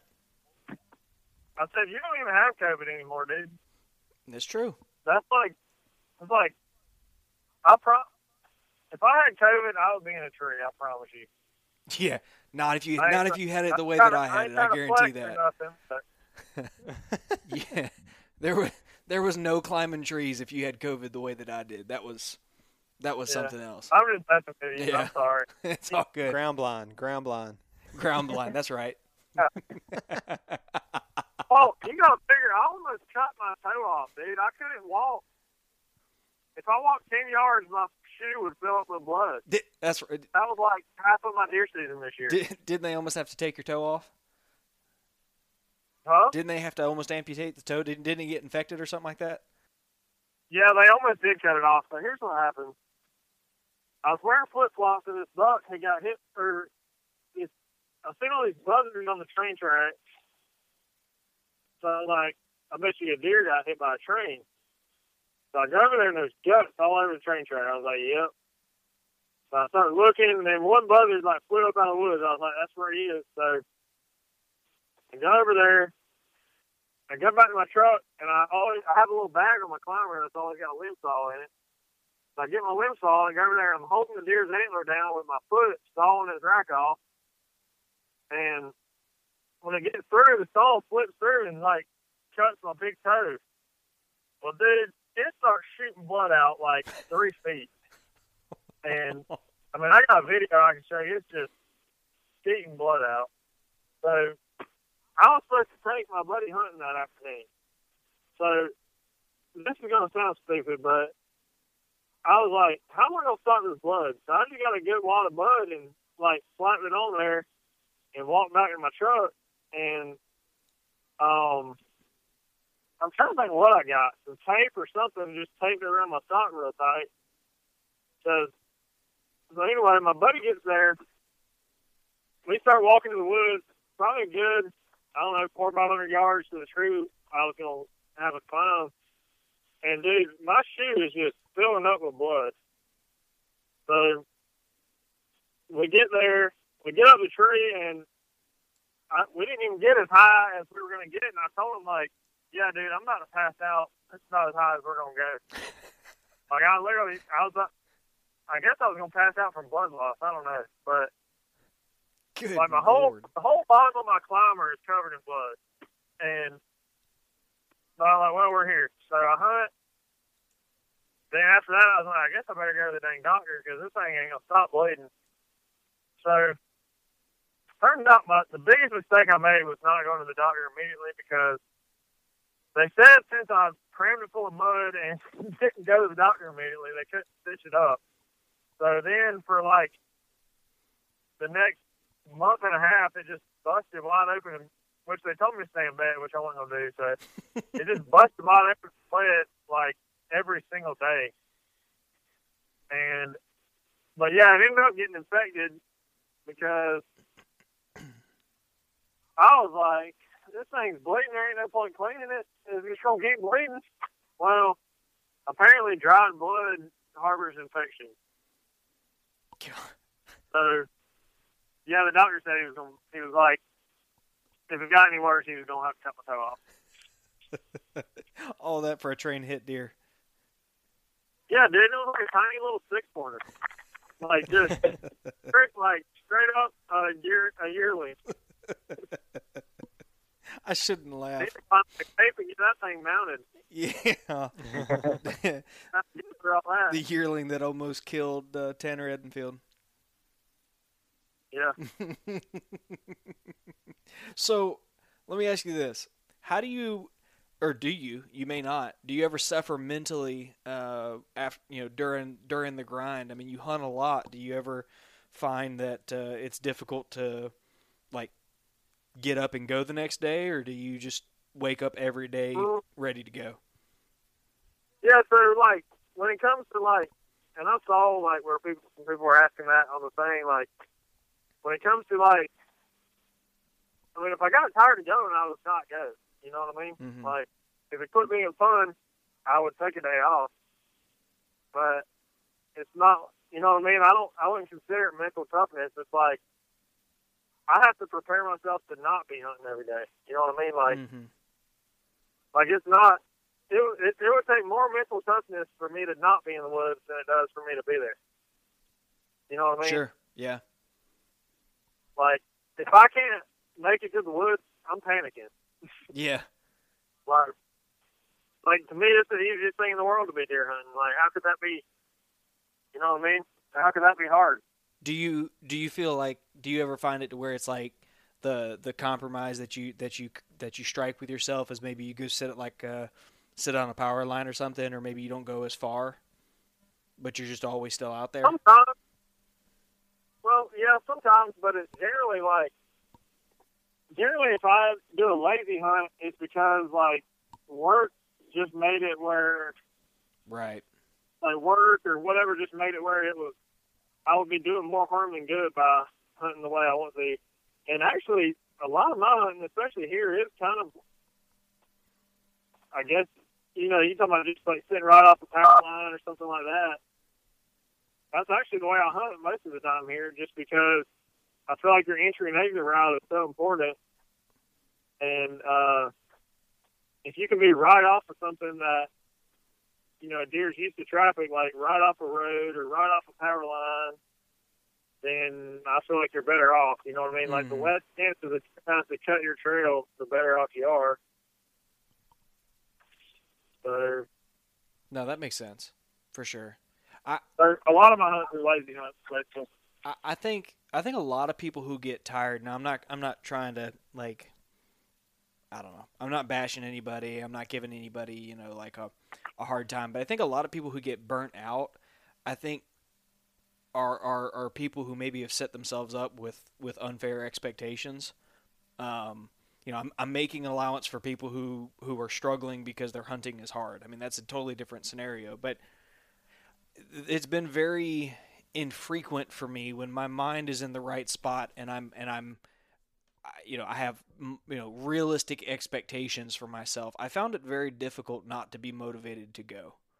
Um, right. but I, I hear a lot of people. I, I talk to a lot of people too, and they're like, "Oh yeah, well you know, I you know I, I had these four big bucks on camera, and, and it just you know I just I put 39 hunts in and didn't make it happen. I don't know if I'm going in the morning. And it's like maybe maybe I don't hunt enough big deer to where I don't get burnt out, but I, I, for me, being out there, it sounds cheesy, but being out there and being and, and, and having the pursuit, more or less, so long as I'm seeing deer, I'm I'm willing to get up and go the next day.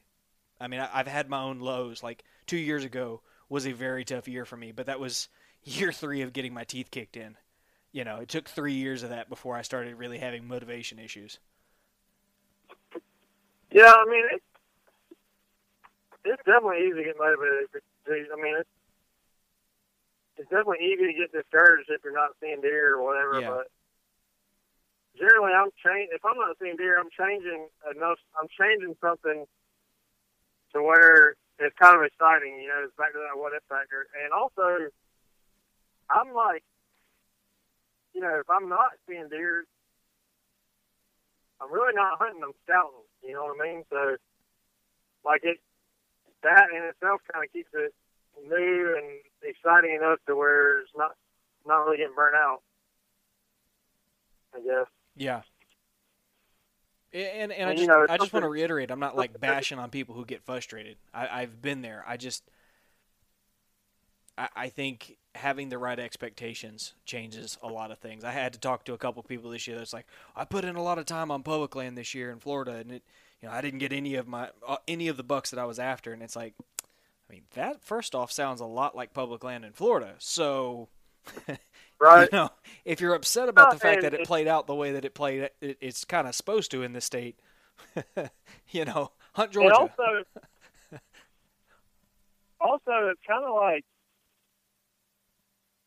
you know, there's almost never a time that I'm not seeing deer, but it, it's like I'm, you know, what I said now, I don't, I don't necessarily knock on doors as much unless I just got a good deer that I think I need to get the next property to kill them. But like for years and years, 365 days a year, I was finding properties to where I'm not, not like I'm rarely not seeing deer. You know what I mean? Like, I've, know, it, it was four or five years of grinding to, to now I'm at, I'm at a point that I'm seeing deer, and the parts of the year that that typically kind of suck, which to me is the month of December. Um, you know, hunting other states, or you know, I might go to Alabama, or I might, you know, I would be content to parts of. Which actually this year I ended up killing a good buck in December, but I was like that day I was content to just go be in the woods and try to shoot a doe. You know what I mean? Like I wasn't even the deer I killed. I wasn't even hunting. I wasn't like with it sucking. I wasn't even burning myself out trying to shoot one of my deer I was chasing because number one, like you said, it does get discouraging not seeing them, and number two, I feel like I was doing more harm than good by even messing with them when it's 70 degrees. Yeah. Yeah, I, I could see that. I think I think resetting things and, and keeping things lighthearted is important. Chase doesn't know anything about that because he just he's got like 15 deer underneath him everywhere he goes. Seems like public or private. yeah. Why won't he take you? huh? Why won't he take you? Well, he's got a height standard. It's kind of like a roller coaster. You have to be this tall or, or taller to, to ride, and I don't I don't come in uh, near hi- near tall enough. we're, we're not that close to each other. uh. I'm pretty tall, Trey. yeah, you're pretty tall. I'll take you hunting, man. Hey, come on down. The thing with Walter is our schedules generally don't match each other. So, Yeah, that's that's the big issue there. Yeah, I'm a weekend warrior, and he's uh he he goes Monday through Friday. I'm an I'm an every third day, third day guy. Yeah. basically. I can hunt every third day. Yeah, So For sure. unless I take off. yeah. Well, Chase, do you have any questions for Tanner? I've I've kind of ran the gamut of things that I felt like were important to to to talk. Uh, the only question I have is, uh, what does uh, next season entail for you, Tanner? Have you have you planned on what you're going to do next season or anything? Um, I'm not sure. I'm assuming I'm going to draw Kansas next season, hopefully. Mm-hmm. Like the unit I hunt is almost a guaranteed draw.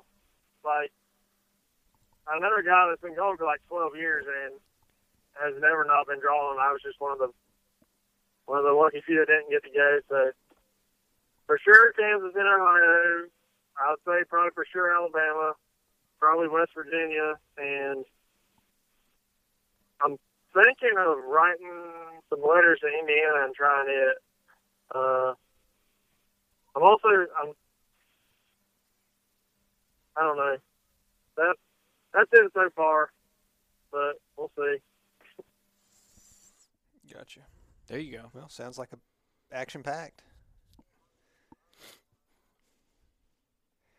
Right. Yeah. I hadn't decided if I'm going to hunt Kansas this year or not.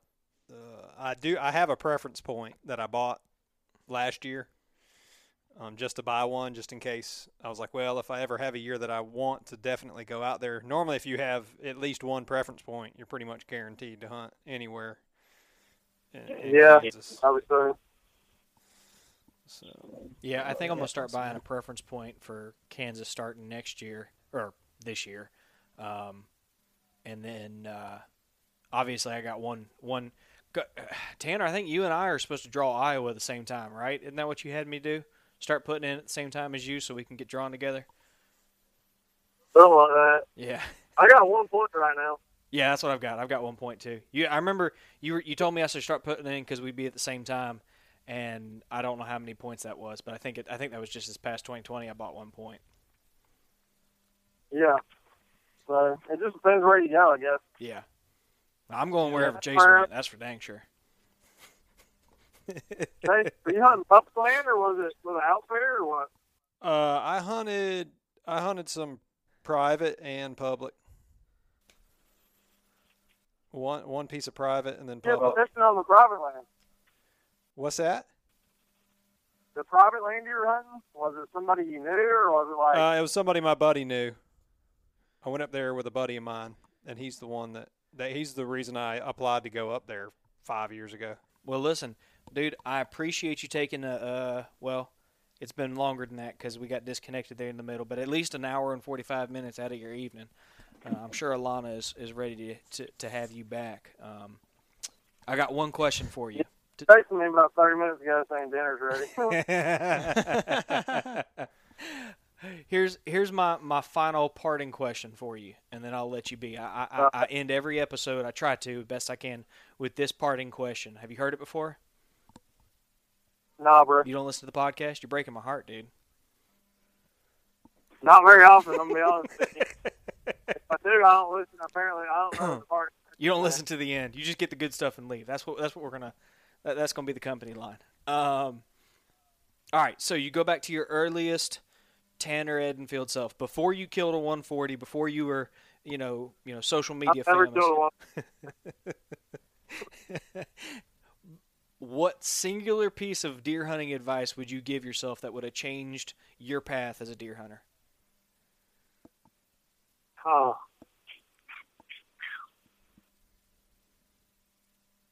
Uh, don't sleep in on December 8th, 2000, and I would have been 2012 or 13, maybe 14. What happened that day? I had been. It would have probably been 13. I was still living with my parents. There was in my backyard. There was like a 140 inch buck, big 10 pointer. I hunted him like. He shut up like. Actually, it's funny how it happened. He showed. I had baited up all these does all year, and I said I wasn't going to hunt it until like November 8th, which is normally like a good day, right? Mm-hmm. But I've waited all this time with anticipation of hunting it then. And it was supposed to rain that day. My dad was going down about an hour away, and I was like, well, I guess in the box blind over there. So I went there, and that's when that deer showed up. So then I hunted him like every day that the wind was right. 'Cause, you know, I'm hunting like 10 acres, so it ain't like I can really move around. It's just a matter of him showing up or not, you know? Well, December 8th came around. I was going to go home, but what it was is there was a a house right across the highway I was wanting to buy and possibly buy and turn into a rental. I didn't know how much it sell for. I ended up going for way more than I could afford. But anyway, um, that started at nine, so I would have only been able to hunt till like eight thirty or eight. So my alarm goes off. I'm like, ah, I ain't gonna be able to hunt that long. Might as well just not even go. Go back to sleep. Check the camera. There he is, broad freaking daylight. Probably the biggest deer I've ever had a picture of around here. And looking back, I think probably my biggest regret deer hunting wise. The one that got away. Yeah. That ain't really a piece of advice though. That, that's I need to remind I'll tell you what, um if I when am I going back to? the er, the the point in which you think it would have changed you the most. It could be a week ago if you need to, but typically I frame it such as if you could go back to your earliest deer hunting self, like the the early early years, and give yourself some Probably kind of probably I would have probably told myself to find an archery coach right out of the gate and start shooting uh, blank bales a lot. Because really, for the first until I was probably 18, I was missing as many or more deer as I was hitting, and I'm still pretty bad. But when I really started shooting blank bales and getting my target panic under control and getting it, getting my shot down to a real like repeatable process and getting a lot calmer, I think that's really when I kind of turned the corner. right on. Yeah, making it count. Well, dude, I appreciate you taking all this time out your evening chatting with us. And I'm, I'm going to end this one knowing that the way that I ended it the last time led to it being almost two years before I had you back on. But I'd like to have you back on at some point. Um, we, we've got a series that's that we're putting together for this upcoming year that I'm not going to release what it is, but I'd like to uh, to have you on and kind of pick your brain uh, along the lines of the of the the we'll say it a hindsight's 2020 type series. Uh, but maybe pick your brain about this past deer season and uh, maybe dig a little deeper into what, what, what unfolded for you. Sounds good, man. And by the way, if anybody wants to see what unfolded, check out Halfway World Travel on YouTube. There you go. I was about to give you the opportunity. Uh, fin- fin- round it out. Tell them where they can find all your content. What's your social media handles and Yeah. everything? Last time you forgot to ask. I did. Yes, you did. I had to make my own shout out opportunity. Um, yeah, so Halfway World Travel on YouTube, Facebook, Instagram. I think that's all I'm on. I don't know. I think I might be on TikTok still. I ain't got over there in a while though, so don't expect a whole lot out of it. All right, man. I appreciate you. Hang on one second. I'm going to close this out, but I want to chat with you afterwards. Guys, we are back. I apologize for the delays. Probably by the time you hear this, there's probably close to a three weeks delay. But Chase and I needed to take some time off for the for the holidays, and then I went and caught the vid, and that that had me under for for quite some time. But we are back in action. It is 2021.